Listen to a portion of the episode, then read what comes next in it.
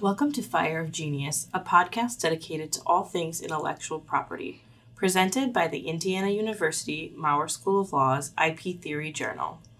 I'm Maya, and I'm interested in trademark law. Hi, I'm Caroline. I'm a 2L interested in patent and trademark law. Hi, my name is Taylor, and I'm interested in patent law. For all my fashion fans out there, this one's for you. Hermes called in the fashion police, and the verdict is in. A Manhattan jury sided with the French luxury fashion house Hermes in the brand's protracted legal battle with Meta Birkin NFT creator Mason Rothschild. The jury found Rothschild liable for trademark infringement, trademark dilution, and cyber squatting, and deemed that the First Amendment offered him no protection. I wonder if any of the potential jurors came in wearing a Birkin just to get kicked out of the jury during voir dire. So the jury found that Rothschild, who began selling these digital renderings of fur-covered Birkin bags as NFTs, was required to pay damages of 133,000. So this is split up into his estimated profits, which is about $110,000, and for cyber squatting on the metabirkins.com web domain, which cost him about $23,000. Small potatoes, considering that's the cost of about 12 Birkin bags directly from Hermes and maybe three or four on the secondary market. The court noted in the jury instructions that the Meta Birkins NFTs, including the associated images, are in at least some respects work of artistic expression, such as, for example, in their addition of a total fur covering to the Birkin bag images. So, what we're going to be talking about in more detail today is that balance being struck between artistic expression and the trademark protections that Hermes is expecting. So, Taylor's going to give us a quick overview of what an NFT is. NFT is short for non fungible token. According to Investopedia, NFTs are a cryptic asset on a blockchain with unique identification codes and metadata that distinguish them from one another. NFTs are essentially assets that can be traded for money, cryptocurrencies, or even other NFTs. A key difference between NFTs and other cryptocurrencies is that NFTs from the same blockchain are not interchangeable, while, current, while cryptocurrencies from the same blockchain are interchangeable. This was a brief overview, but if you would like to know more about NFTs, IP Theory has some great podcasts where you can learn more. So, some background Mason Rothschild, whose real name is Sonny Estival, created NFTs using the likeness of Hermes's popular Birkin bag. I'm sure we've all seen what this Birkin bag looks like and have heard horror stories about celebrities and other people trying to find them. He made about 100 of these NFTs and they were sold on the market at $450 a pop. As Maya mentioned earlier, these NFTs featured the iconic shape of the Birkin bag, but added furry textures and funky colorways. Additionally, Rothschild reserved the domain name metabirkin.com for the sale of his NFTs on the internet. Both of these are the primary issues that the court found. And ironically enough, both the NFT and the actual Birkin bag increase in value on the secondhand market. Oh, that's interesting. I didn't know that. On December 16, 2021, about a month after the NFTs debuted, the French Maison Hermes hit the digital artist with a cease and desist, which he promptly responded to with a motion to dismiss. Rothschild team said in a statement that each of the hundred works in Rothschild's Meta Birkin series is a unique, fanciful interpretation of a Birkin bag. Rothschild's art is made with pixels, but the bags are depicted as fur covered. These images and the NFTs that authenticate them are not handbags. They carry nothing but meaning. And Hermes is not used to litigating these types of things. For example, Hermes's general counsel testified during trial that Hermes is not known for being as litigious as some of its luxury good competitors and counterparts. Actually, this was the first trademark infringement suit filed by Hermes in the United States for over a decade. So this is uh, an important case to them that they decided that they needed to finally get in there and litigate. So does someone want to tell us some details about what went on at the trial? Sure. So the trial didn't look too pretty for Rothschild. His overall argument was that he was the newest version of Andy Warhol and emphasized his creative expression under the First Amendment. At one point, Rothschild even tried to introduce an Andy Warhol expert as a witness to bolster his argument. This witness was not allowed by the judge, who emphasized the trial is not about Warhol, but about the alleged infringement by Rothschild. Rothschild's attorney hoped to draw a parallel between the Meta Birkins and Andy Warhol's famous reproductions of uh, branded goods. Real quick, do you guys think that this Andy Warhol expert, had they been allowed to testify at trial, would have made a big difference? Honestly, I would have felt like it would have caused more jury confusion than anything. Because personally, like as a layperson who's not up on the fashion industry like most jurors are, I would have been like, what, what was the point? So I think the judge did right to exclude that. Well, you say that most of these jurors probably weren't into the fashion industry, but I think that it's important to note that in Manhattan, in the Southern District, it's a pretty wealthy juror pool and people who have a little bit more access. And I wonder if that played any role in supporting Hermes or knowing um, enough about the fashion industry or the legal industry to change the way that this case was decided. Yeah, that's interesting. You got to remember the type of jury that you're likely to pull in uh, certain districts like this. I think that the introduction, I side with Taylor, that the introduction of this Andy Warhol evidence would have just been. I mean, I, I see what he was trying to do, but I think it's a bit of a stretch here. And he's not Andy Warhol, and this isn't the same thing, really. So, Plus, Andy Warhol was kind of a household name, and Rothschild definitely is not. I'm sure he was hoping to become one, but now he's in everybody's inboxes for different reasons. So, although he argued that he was merely acting as an artist, there was some evidence that was introduced of Rothschild's text that may have enlightened some of his real intentions.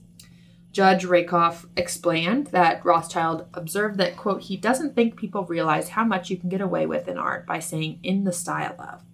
Apparently, Rothschild even went so far as to say that he was, quote, in the rare position to bully Hermes. That definitely doesn't look good for someone who's claiming that they were just going for their artistic expression and not really seeking to infringe or take any goodwill from the company that he's infringing. So Rothschild believed his NFTs were art, although his text might suggest or have led the jury to consider otherwise. So Hermes, correctly in view of the jury who decided, viewed the Meta Birkins as Rothschild's attempt to profit from its already protected marks. I wonder if that focus on profit as opposed to art changed the way that the jury viewed the issues. I would imagine that it would have to, especially if Rothschild was trying to hide behind the First Amendment so broadly, and then you're juxtaposed with his profit seeking, nasty text messages. I think if I were a juror, that would make me think that maybe he wasn't really the artist that he claimed to be and was doing it more with a ulterior motive. I agree, but I wonder if that's the legal standard or if that was more of a, a gut instinct from the jury. Because I can't, maybe in fair use, the commercial aspect plays a part, but I struggle to see the overarching importance of um, commercialization in this case. So we're getting a little ahead of ourselves, but after the jury found in favor of Hermes, Rothschild took to the internet and tweeted a bunch of tweets about how this wasn't over and how he was going to appeal and how the justice system was broken. So we're going to see what happens when this case goes up to appeal in the Second Circuit. So, on that note, Taylor, what do you think is going to happen on appeal? Like, do you think this case was properly decided? I think it was properly decided because I still feel like brands still have trademark rights, even in things in which they haven't fully explored yet, but could necessarily like cause confusion. Even though that, you know, I heard the whole process to get a Birkin is very laborious and we all know that, but maybe some people thought they entered that market or some people thought that they were buying actual Birkins, which I think is highly unlikely. But I still think in favor of good policy that this would be affirmed on appeal. Yeah, I agree. I think that it was properly decided as well because, like we said, not everyone is familiar with Birkins or with how quite how luxurious they are. So, if someone were to see, oh, there's Meta Birkin, to me it's such an obvious infringement that the likelihood of confusion is high, especially when we're in that craze of NFTs being popular and people wanting to get in on those. So I could definitely believe that a consumer would think that Hermes was actually the producer of these Birkin handbags NFTs. Respectfully, Caroline and Taylor, I think I have to disagree. I Mhm. don't think the case was properly decided. Um, I think that especially when looking at expensive or luxury goods or goods with a very specific consumer market, that courts should take into account the consumer sophistication of those people purchasing the products and it, those people will generally know that you can't buy a Birkin online and it is so Well, here you're not buying a Birkin online. You're buying a picture of a Birkin online. That's an NFT. So to me, that kind of lessens the consumer sophistication when it's, or that importance of that factor when you're not actually getting a physical handbag out of it. Right. What I meant to say was that you can't buy a Birkin online, and we know that Hermes is a really ubiquitous brand that doesn't really like having an online presence, that doesn't have a huge online presence, and that doesn't do the same type of marketing and outreach that other brands do because they're so focused on scarcity marketing. So, for that reason, I don't think that it was super logical to see Hermes entering this online space, and I think they might have said that just to make themselves uh, just to make their position stronger. But I think that it's rather unlikely that they'll become big tech people. So I know that some other fashion houses have started licensing NFTs, like Louis Vuitton, Givenchy, and Gucci. So do you think? Do you still think that Hermes isn't ever going to touch that space? Well, I think that Louis Vuitton, Givenchy, and Gucci all have very different strategies and serve a different market. Not only do they have a lower entry price point, but they're also much more focused on contemporary fashion and they introduce a lot of um, more trendy lines. And they have people like Pharrell who are big stars, big, they have like star power and internet fame um, in a way that Hermes just doesn't do the same thing. And Hermes really sticks to their traditional equestrian roots. So I think the brands are so different that it's still unlikely that Hermes, as a heritage brand, would become a big tech player. Yeah, you definitely seem to know more about the actual fashion part than Taylor or I. I had no idea that Hermes was an equestrian or heritage brand, so that's always fun to learn. What did you guys think about the damages amount? Did you have any thoughts on that? I actually thought it was really low. I was also I thought that it was low, but then I also thought it's probably just Hermes. They just want to put the message out there that don't Right, touch our trademarks, don't do this again, especially with the growing NFT market. Although I've heard that NFT or the sale of NFTs has already kind of dropped. It was really high there for a second and then it's back down. So Interesting. but so maybe this might not be as big of an issue anymore after uh, this time has passed. But yeah, I think it was mostly a showing of don't touch our trademarks. hmm I also think that the damages amount, because it cost Hermes more than $123,000 to litigate this, certainly. And it didn't look like they went for attorney's fees. Mm-mm. Yeah, so I really think it was just Hermes sending a message. Do you guys think that this is going to stifle NFT creatives in their future endeavors? Uh, I think a lot of that depends on if the Supreme Court decides to take this up on appeal. Um, because right now, especially smaller designers and artists might be a little bit scared to take on a big fashion house um, with way more resources and money than they have. What do you think, Taylor?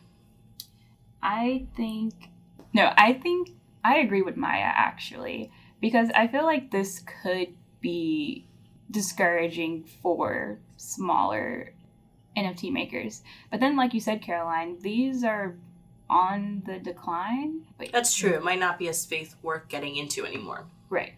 And I also think it depends on whether or not the, because I'm sure there are thousands of NFTs that don't plainly infringe on well known trademarks. So I think if you're an NFT creative who has actually made something creative that isn't causing you infringement troubles, then you'll be fine and you're still able to rely on the First Amendment and use that in the production of your creative work. Okay, so thank you for joining us on this episode of Fire of Genius. You can follow us on Twitter at CIPR IPTH or reach out to us on our website at iptheory.indiana.edu. Thanks for listening, and we hope you tune in again next week.